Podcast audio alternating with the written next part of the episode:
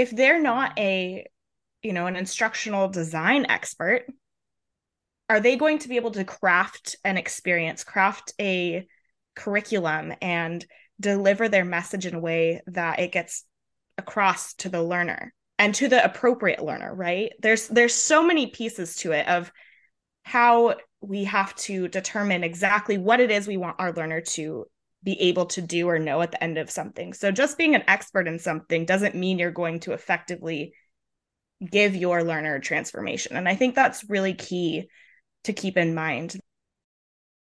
Welcome to Scale Your Course. If designing and delivering a scalable course has got you feeling overworked, overwhelmed, and just plain tapped out, you're not alone. I'm Tracy Sheriff, and in this podcast, you'll listen to a combination of solo episodes and powerhouse interviews where we'll share tips, strategies, and insider insights into how you can successfully design and deliver a scalable course. Prepare to reach your next level business goals without compromising your health and wealth with the Scale Your Course podcast. Welcome to Scale Your Course. In this episode, I interview Emily Hardy, who has a very similar background to me. It was a really interesting conversation. It's two instructional designers talking about instructional design. And I really think that you're going to get a lot of value out of listening today. Emily is a multi passionate, self proclaimed lifelong learner and the founder of Her Course Design. She aims to bring high quality instructional design to the online course creation space. Really, it's no wonder that her and I have become friends. Emily is a former elementary school teacher with a master's of education in curriculum and instruction. She's dedicated to supporting purpose driven entrepreneurs in the creation of engaging, high impact learning experiences.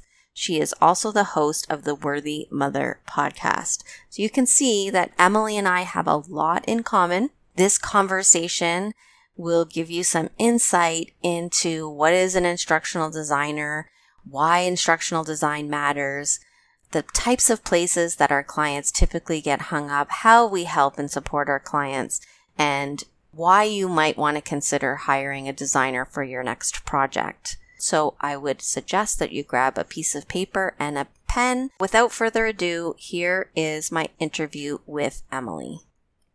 Welcome, welcome, Emily, to Scale Your Course. This is going to be super duper. Like, I'm super excited about this idea of having someone else on the podcast who loves the design side of courses as much as I do. And I'm just thrilled that we had this opportunity to connect. And we'll, we'll talk a little bit about why I think, you know, it's so important for us to connect in a few minutes. But before we start, I would just love it if you could tell us a little bit about you, what you do, how you got into the course design business, and uh, then we'll see where this conversation is going to take us. I am so excited to be here and to have this conversation with you. So, thank you so much for having me on your incredible podcast. I am Emily. I'm the founder and the instructional designer behind her course design. And I help course creators just really create quality educational experiences for their learners. This was not something that I always thought I'd do, right? I kind of fell into this line of work. I was an elementary school teacher and also had a business that I was running um, and still run with motherhood support and coaching. And I transitioned out of the classroom, wasn't teaching anymore, and found myself just really pulled into helping people with their courses online. I have a master's degree in education and in specifically curriculum and instruction. And, you know, just people asking questions like, hey, what do you think about this with my course? And really seeing kind of a a gap in the online space with creating courses that are really instructionally sound. And so I decided that that's something that, you know, I have the the background and the passion behind it to help course creators really make that impact through really quality learning experiences and that's kind of what brought me to right where I am and I'm sure we'll we'll get into it more but short story. well, isn't it always the way I find there's a lot of entrepreneurs out there that have this story where they're like I just fell into this by accident mm-hmm. and often that's because that's where our passion shines through. We start talking to other people about things that light us up. They become attracted to what we have to say. They tell two friends and so on and so on. And the next thing you know, you're talking about it more and more and more. And you're like, hey, there's something here, right? So, mm-hmm. I mean, I'm attracted to you because we think alike, like so alike. And even in just the little bit that I know about you, I know from an instructional design perspective what you value and what you think but even just in a, the few minutes of talking with you just prior to us hitting record there's just so much synergy between our our thought process on the topic of course design. And you know one of the things that when i was actually getting ready to launch a podcast i had taken a program to help me get things off the ground. And, you know, I'm a DIYer for the most part, but I, I do like structure and framework. And so I, I was in the Pays to Podcast program um, that Jacqueline Malone and Farnoosh Torabi were running. And one of the things that we were cautioned on was ironically having someone on a podcast as a guest that is doing the same kind of mm-hmm. work as you. And I thought about that when I thought about, you know, having you on the podcast. Was this competitive? Was this going to be of value to you and to me? And, you know, I kept coming back to the same thing, which was it is valuable because we have a message. We're a small number of people who are skilled and trained professionally to do this work. And it's often misunderstood, I think, that that one, that we even exist, and 2 mm-hmm. the value that we can even bring somebody who think that they can do this all on their own. So for me today, I really want us to create this united front to everyone listening that we both collectively, we're on a mission here, folks, to really raise awareness to the value of reaching out and getting support from an expert on the foundational elements of building out your course I really just wanted to make sure that everyone understood that that this is really a, to me it's a good partnership that we have right now in this episode to bring these thoughts and ideas forward. I'd love to know what do you love the most about instructional design? Why do you think that you became attracted to it? You know, I love education. And I know that sounds like a really broad statement, but I'm so just intrigued by both how we learn and also the impact that learning and teaching can have. I mean, that's what got me into elementary school teaching originally. You know, I didn't know what I wanted to do growing up. And then I got to the end of college. I'm like, you know, I, I think this is where I can have an impact. I really love learning myself. And I think it's so cool that we all have information, we all have knowledge, we all have experience that we can share with others through conversation, through, you know, our stories, but also sometimes through educational platforms, through courses, things like that. And I'm so drawn to making sure that the delivery of those messages, whatever the messages that someone's trying to teach, whatever the purpose is, I'm really drawn to being able to make sure that they're actually able to get that across, right? I mean, we we all know course completion rates they tend to not be the best, just in general, right? If someone signs up for a course and then they don't do it, there's no impact there, right? There's no knowledge shared, there's no growth, whatever the purpose is. It's just not happening. And so that piece of it, it gets me a little bit, you know, it's it's it's cool that I can help people with messages to share and with information to share and with experience to share actually do that in a way that's going to have an impact. Yeah, I 100% agree. For me, it is hard to convey sometimes in the space to even potential clients that I want to support them on their mission of putting their best self forward, be they're an expert in their niche. And I know that when we're in business, we're in business to make money and we want to sell things. I I understand that. What my focus has been is really to help them show up that as their best self so that they mm-hmm. can past the initial sale actually go beyond the transaction into the transformation because that in itself the ROI is harder to measure because yes people can complete your course but the hope is that those people will then either come back to take something else from you in the future or refer a friend, give you better quality testimonials. When you make a difference for somebody, they remember you.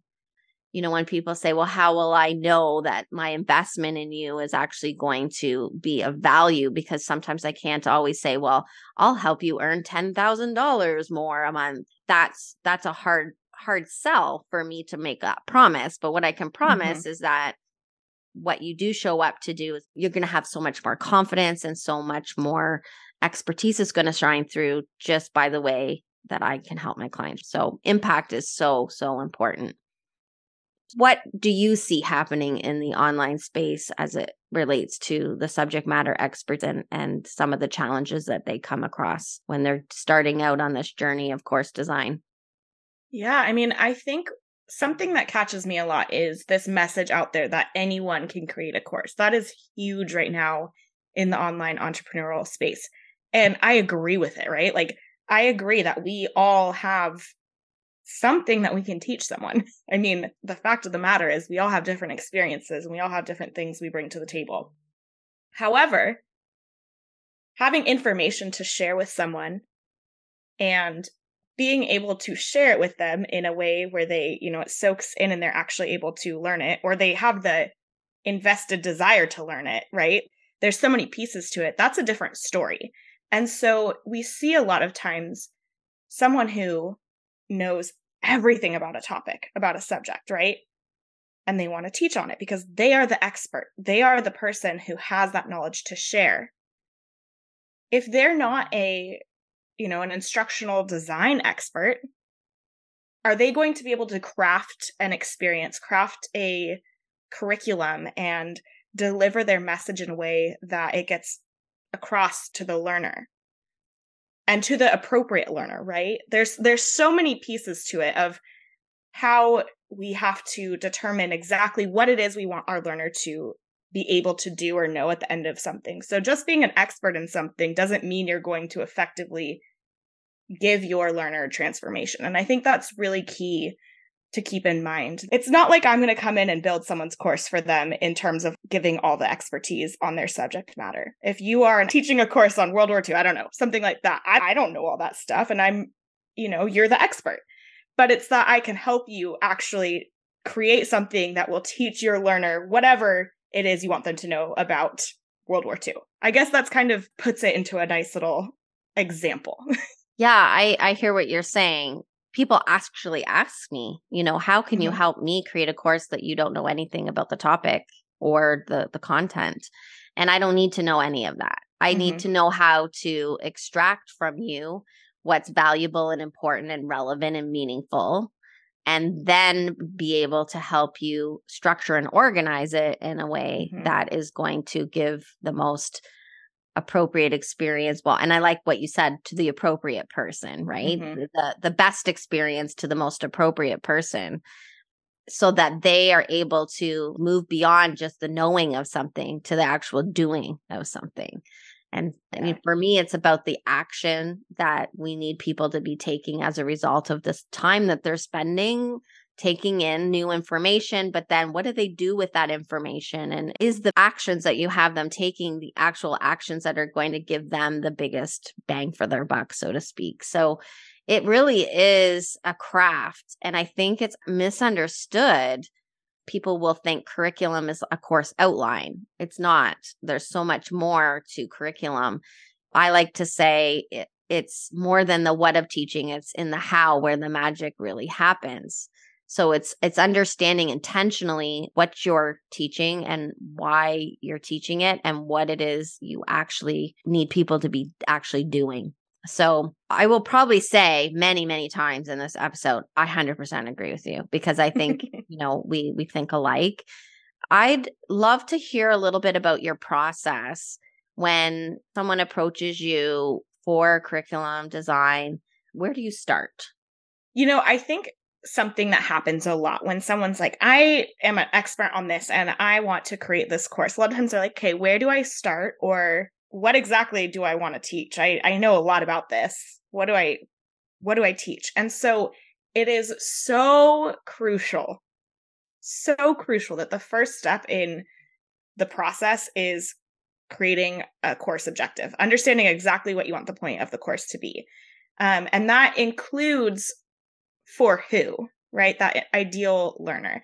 And this is something, I mean, anyone who has a business probably knows, you know, the ideal client and things like that. For some reason, when it comes to creating the course, that's not always front of mind of like, who exactly am I teaching? And understanding who you're teaching and what exactly you want them to be able to do when they are done with your course, when they walk away from the course, whatever the goal is, having that front of mind has to be the first step. It just, it's first of all going to inform a lot of what's actually included in the course. I mean, it's going to tell you what you have to teach. And it's also going to tell you if you know who your learner is and their background and all of that, it's going to tell you like what gaps need to be filled to get there and all of those pieces as well. I'm glad to hear that you are focused on the learning outcomes. I mean, I wouldn't expect anything less from an instructional designer because if you told me learning outcomes didn't matter, then I'd have to ask you where you got your degree. right. What other things are you commonly seeing are mistakes that people are making?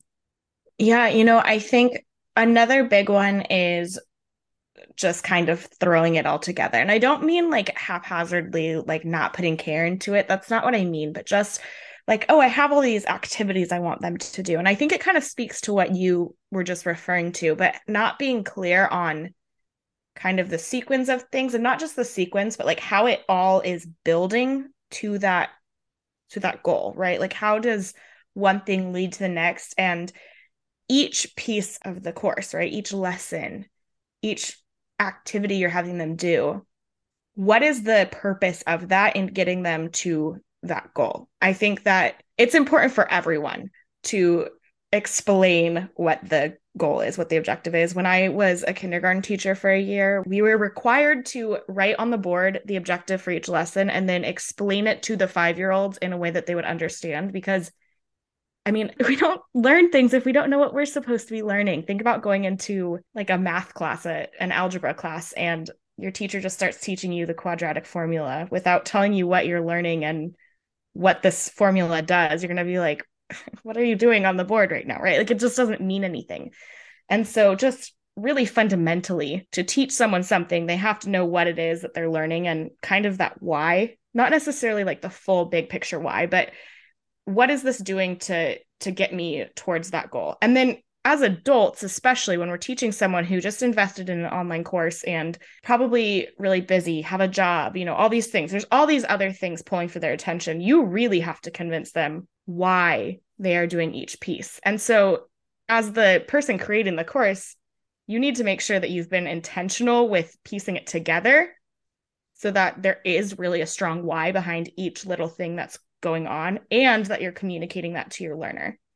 I think something else too is just being really set on investing in whether it's time, energy, money to invest in services of someone else, investing in the selling of the course and how that's going to work instead of making sure what you're selling is a really quality product. For a lot of reasons, that's important, right? Like ethically, we want to make sure if we're presenting someone something that we say is of high quality, that it is.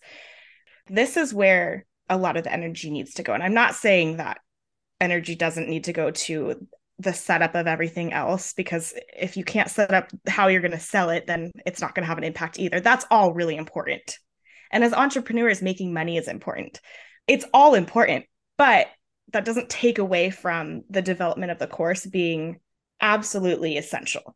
I agree. From a marketing perspective people mm-hmm. want to sell their course and mm-hmm I've heard marketers say, or people that buy into the marketing part of it. And when I say buy in, I don't mean any of this negatively, but these are Absolutely. common traps that I think people fall into. If if you can't sell it, then you shouldn't build it.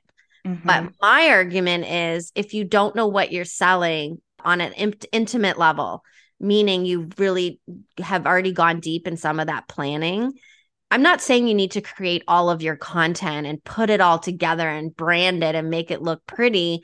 But if you take the time on the outset to go not just to the outline, but beyond the outline to really getting into the experience you're trying to create before you create your sales page and you go out and try and sell it. I am of the belief that people would sell more and the experience overall for people would be better.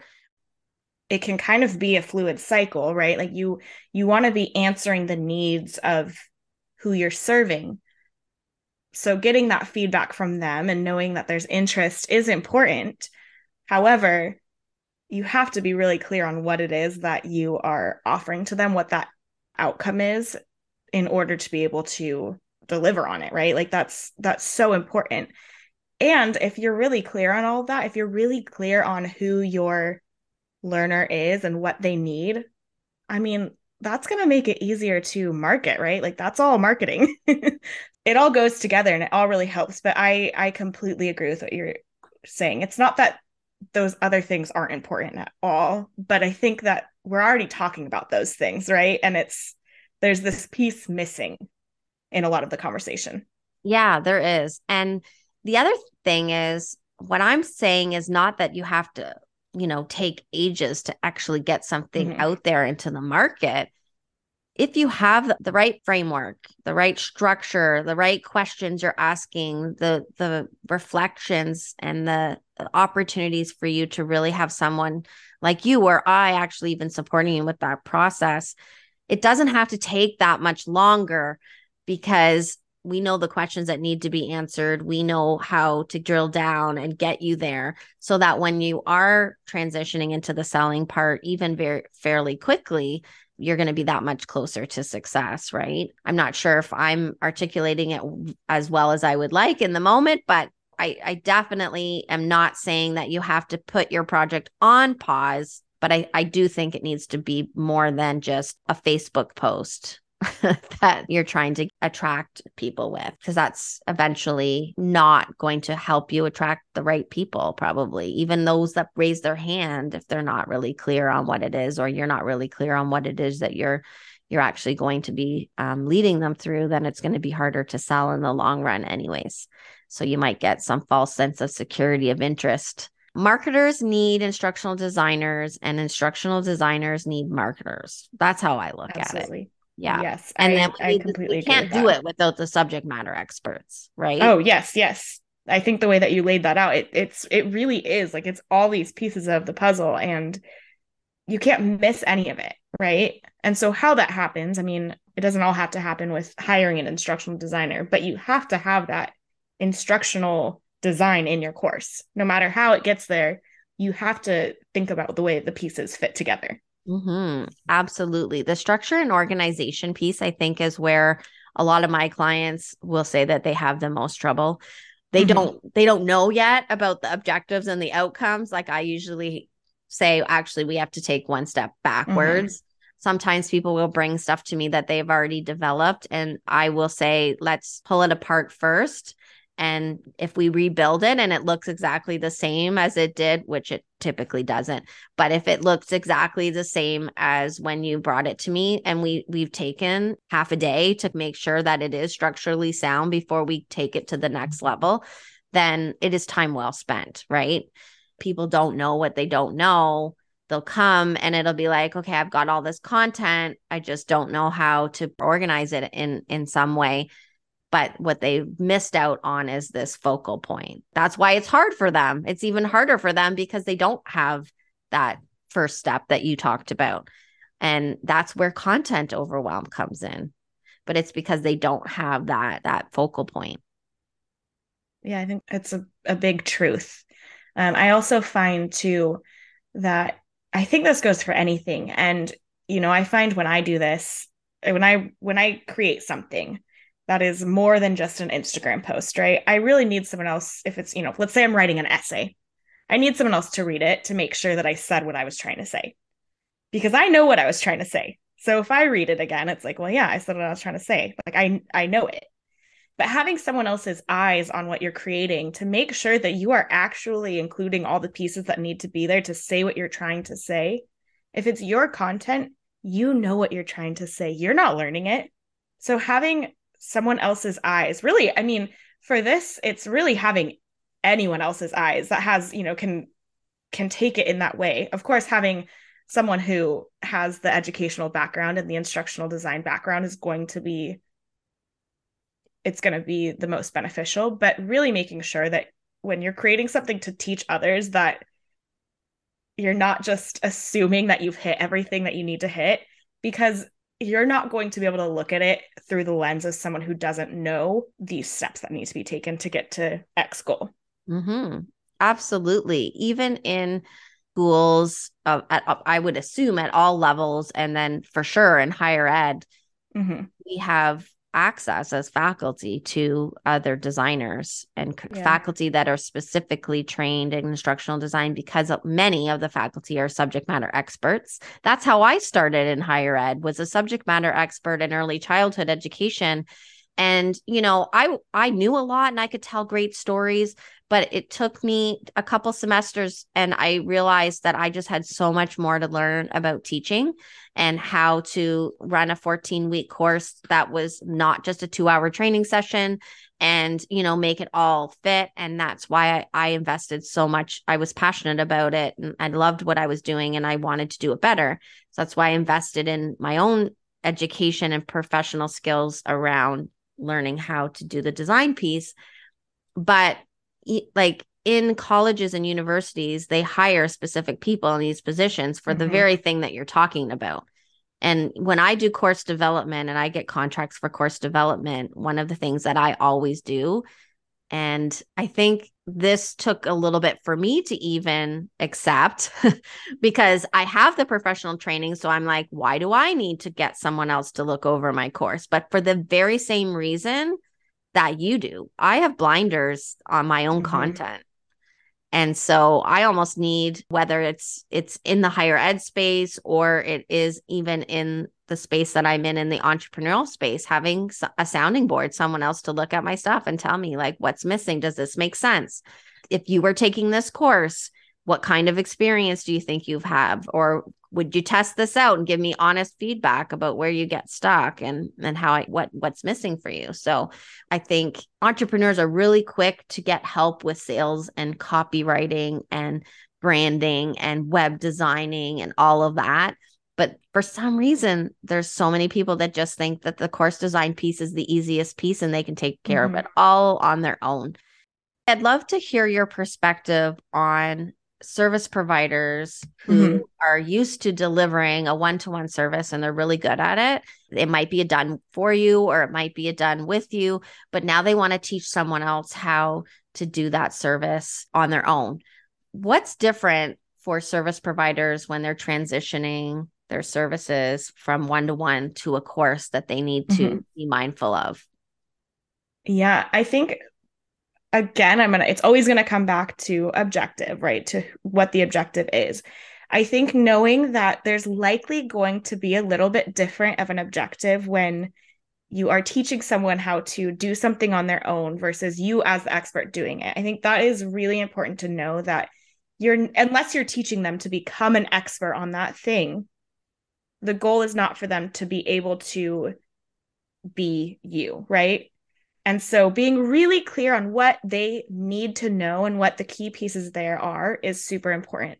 But another thing that's really important there is knowing that you may not be able to individualize the learning in the same way, right? When we're having a conversation one on one and something comes up, we can deal with it right then and there. Or, you know, I need to check on that and I'm going to get back to you. You have this question. So, first of all, making sure in your course there's opportunity for the learner to get information that they need whatever that looks like whether that's providing additional resources you know having some sort of support group where they can reach out to you or to other people doing the learning whatever it is right? There's tons of options on that but making sure that they can get questions answered as they come up.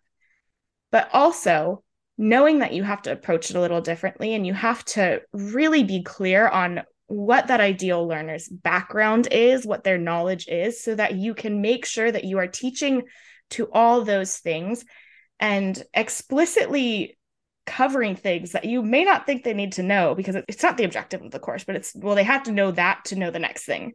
And so it's just it's different because when you're teaching someone again in a one-to-one capacity or when you're teaching someone live, you can deal with that a little differently And so I think that is it's really crucial to keep in mind. Sure. And I guess it depends too on the format of your course. So some absolutely creating self-study courses where people are just mm-hmm. going to be going through and there may not be the opportunity for any one-on-one connection with you others are taking on a more hybrid model where they mm-hmm. are having the self-study portion but then offering some coaching or consulting calls yes either individually or in group so you know you need to know what supports are available to your person when you're designing and maybe do some anticipation about what where they might get stuck or what they might need support with actions that we take we sometimes simplify and mm-hmm. one of the things that I challenge my clients on is taking anything that we want someone to do and breaking it down step by step. Even opening a jar of peanut butter, okay? How many steps does it take to like, all the skill all the the different steps it takes to open a jar of peanut butter. Sounds silly, but think about it. If you ever get a piece of paper and you just want to challenge yourself, how many how many steps can you come up with? It's going to be quite a few. And actually, I don't know if you've ever seen this video, but there was this video of this little boy trying to teach his dad how to make a peanut butter sandwich and dad was intentionally following the child's directions exactly as the child said. And the child thought that they were being clear and mm-hmm. I mean, it's meant to, it was a child and, but an old enough child. The child would say, take the knife and spread the peanut butter from the left side to the right side or whatever. But then dad would like maybe turn the knife upside down and like, well, which side am I supposed to spread from? Right. You know, that kind of thing. It's not exactly that, but that was the gist of it. And how many attempts that this little boy made to get his dad to make a peanut butter sandwich was hilarious. But I think the point of that is we sometimes assume that what we know other people will know and that mm-hmm. it's clear like you said so challenging ourselves to break it down to the smallest tasks that are part of your mission and then knowing where people might need more information mm-hmm. and not making those assumptions in early childhood education and and probably even in in I, I would say probably elementary education. We call this task analysis, right? Where you just take a task, you break it down into multiple steps, and that's how you teach people. You either teach them from the top down, forward chaining. So, first step through to the last step, or backward chaining, which is you start with them doing the last step and and then gradually like getting them to do it from start to finish that's a lot of my background working with kids with special needs in particular like we used to use all of that and i'm probably taking the audience into some kind of like the tornado right now because they're like what is she um but basically i'm concurring with you that filling those gaps and knowing identifying those gaps and knowing what they are and not making assumptions and really knowing what you're teaching is super super important i'd love to also know if you have had clients that have come to you where they've already had courses created. What do you think might trigger someone to come to you even if they already have something that they've put out there? They sell people enroll but why would we want them to come and think about the design part of it if if they've already had some success? Yeah well i think something that is so key in creating programs for people is that you know getting feedback right? Like that's we want to make sure that we are hitting everything that someone needs. So as entrepreneurs as course creators as instructors it's really that's part of the process that should be part of the process right? Getting that feedback and then using it to improve your craft improve your product. So i know sometimes people don't do this work before they create their program and they're ready to like just make it better, make it more refined, make it something that is going to stand out in their space. I think just having a growth mindset in general is huge in the on- entrepreneurial space. I mean, that's, I don't think many people start businesses without thinking that they can grow, right? Like it's, that's huge. And so bringing that to any offer you have, particularly a course, right? Like knowing you can get back in there and improve it is really it says a lot about who's creating the course and it's really important. And i think that's something that a lot of people want to do. They want to go back and revisit things to make them better. Absolutely. There's never a time when this isn't important and valuable mm-hmm. to do. And you haven't missed the boat if you didn't do it at the start because you didn't know different or you weren't really sure that it was even something that you needed to think about or even to do. One of my favorite things to do is to pull something apart and put it back together again. Mm-hmm. I learned that when I was in my master's program and we were challenged as part of an assignment or two to actually look at somebody's course and find the gaps and, you know, make suggestions. And it's always an iterative process. So even though I might improve something for someone or with someone, that feedback that you talked about like should be ongoing. It's mm-hmm. never done as far as I'm concerned. There's always opportunity to think about it differently and and to test things and sometimes things don't go the way we plan and we get the feedback and then we go back to the table and we we think about okay what is it we're trying to accomplish? What have we tried? What didn't go so well? I mean when i was doing a lot of live teaching in particular at the college level i remember a few epic fails when it came to the way i tried to present information that just fell like a lead balloon. And you're like oh but i thought this was going to go so awesome. And knowing that that's normal that's a part of the process and obviously we don't want that to happen all the time. Otherwise people are going to be like oh my gosh like why did i hire this person? Or why is she teaching this course? One of the things though that i see and maybe you see the same thing is when people come to me and they're curious about what mm-hmm. i do and how i might be able to help them there's a fear that i am going to see things negatively and that the essence of what they've created is actually going to not be theirs anymore. How do you feel about that? You know, I think when anyone creates something, there's a lot that goes into that, right? Like there's there's an attachment to there's a lot of work that goes into a course. So I think it's completely valid to have those feelings, right? Like you're bringing something to someone that you've put dedicated work into. I think that being clear on why you created a course in the first place was it just to sell a course or was it to have an impact with your your course and to I mean and that you know in turn there's all kinds of benefits to that when it comes to selling the course too. But if you actually want the thing that you put all this time and energy and love into creating to have that impact having someone who has the skills and expertise to go in, figure out with you what the objective is supposed to be, and make sure that every piece of that course is arranged in a way, even. I mean, yes, there might be things missing or extra things that should be moved or taken out, but a lot of it is really just making sure it's all flowing to that end goal.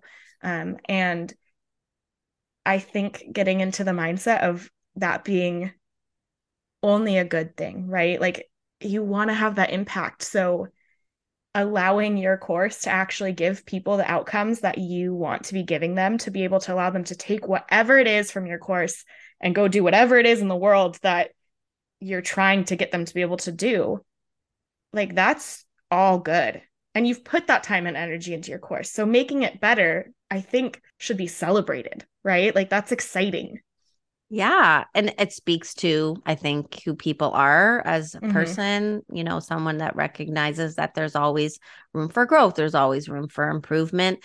And, you know, maybe the areas that you think are the trouble spots are not even the trouble spots at all. Maybe there's just some small little tweaks that can be made. Like nothing has to be totally dismantled, even though I did say, I think earlier, like pull it all apart and put it back together again you know, I didn't tell you where there were some obvious gaps or errors in, you know, the structure and organization of it, then I wouldn't be doing my job. And then why would you be paying me?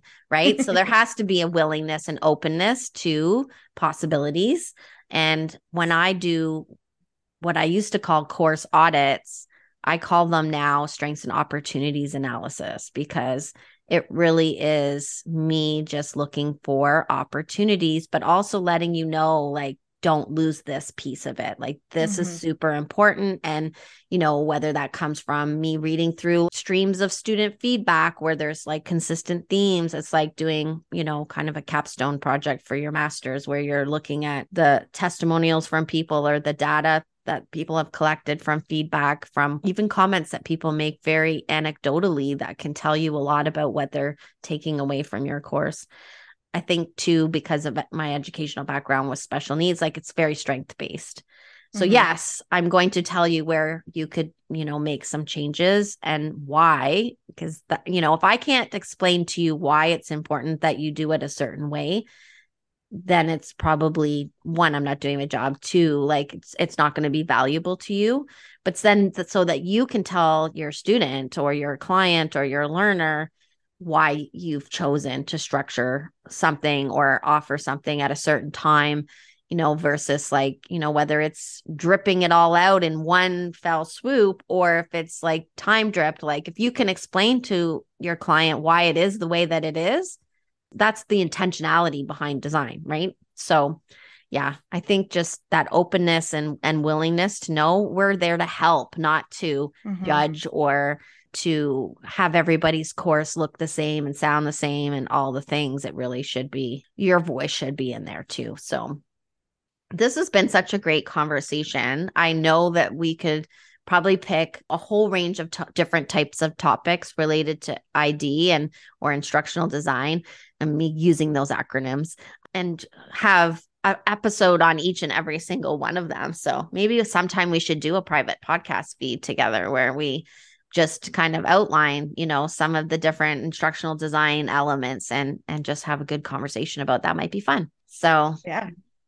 I love I mean, you know I'm all about educating people, so yes, us educators for sure. We love to talk and we love to share and um, yeah, this has just been so great. So I'd love for everybody to know where they can find you. I believe you offer some one on one services. Maybe you can talk a little bit about those. You called it your her course design. So are you currently only working with female entrepreneurs? So the her is actually an acronym for honestly Emily Rose, my coaching business that I I it's pretty I'm pretty proud of that. Um it, that I was that I am still doing and was doing prior to this. That's my my business name, my LLC. And so it just kind of under kind of that brand, it's her course design. And you can find me on Instagram actually at, her underscore course design. I do really, I am really all about empowering female entrepreneurs. So I love working with female entrepreneurs, but um, the her is kind of a play on that. yeah. I am so glad that I asked that because I didn't even know that. And um, that makes sense. And I noticed here too in my notes here that you also have a podcast, the Worthy Mother podcast. Do you want to I do a little bit about that? I mean, I just as I've said like a hundred times today, I just am really big on sharing conversation and and teaching through conversation. I think it's so valuable. So I have a podcast where I just have honest conversations about motherhood, looking at societal context and internal situations that mothers face and things like that. So that's multi passionate and just excited to share these messages. That's great. And I know from podcasting myself how much time and effort goes into it. So you have to be passionate about the topic that you're talking about. Otherwise, you're going to find it really hard to keep, keep up the momentum to keep bringing out mm-hmm. those episodes. Emily, I'm so glad that we got a chance to meet. I know this is not going to be our last opportunity. I already have some ideas on ways we can potentially partner. I think the message that the two of us have is is very similar, but we need more voices to be heard on it. So if you are out there and you're also in the ID fields, like reach out to both Emily and I. We would love to meet you and really just band together to to share this message that we're here to help and support and we mm-hmm. have so much to offer. And we're getting to a point too, I think, in the online space. It's so much more competitive with courses and mm-hmm. online programs that standing out is a critical part of this. And when you can take the time to work alongside of an expert and it will show in in what you mm-hmm. create and that's only going to be there's a big ROI there. It's just not easy to measure at the very beginning steps of it, but you have to walk the steps to trust us. Yes, I completely agree. I, and I think there's something to be said about having the support and just getting started too, because I think there's it's easy to get caught up in not knowing where to start and we can really help bring your ideas to life in the way that you want to, which I think is really powerful. Absolutely. So thank you so much Emily. It's been great chatting with you. This has been amazing. Thank you so much for having me.